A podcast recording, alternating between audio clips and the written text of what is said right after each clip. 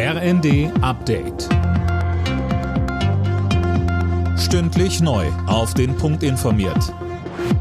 Ich bin Imme Kasten. Guten Abend.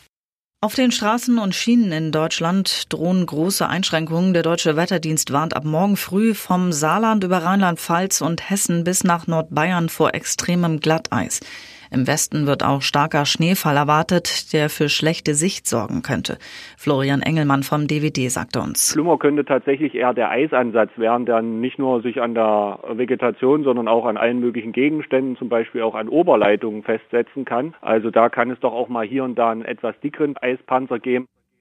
Schon in den vergangenen Stunden hat es in einigen Regionen Glätteunfälle gegeben. Der Bundestag wird sich übermorgen in einer aktuellen Stunde mit dem Treffen von Neonazis, AfD-Politikern und anderen in Potsdam beschäftigen. Das hat SPD-Fraktionschef Mützenich angekündigt. Die AfD spricht in der Sache von Unterstellungen und DDR-Methoden linker Aktivisten.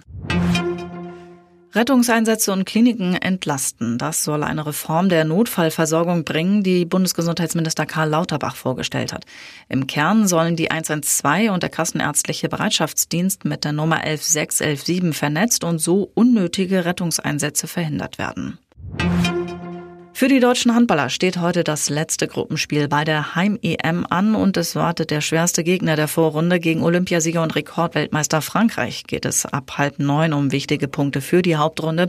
Die hat das DAB-Team bereits sicher nach dominanten Auftritten gegen die Schweiz und Nordmazedonien. Alle Nachrichten auf rnd.de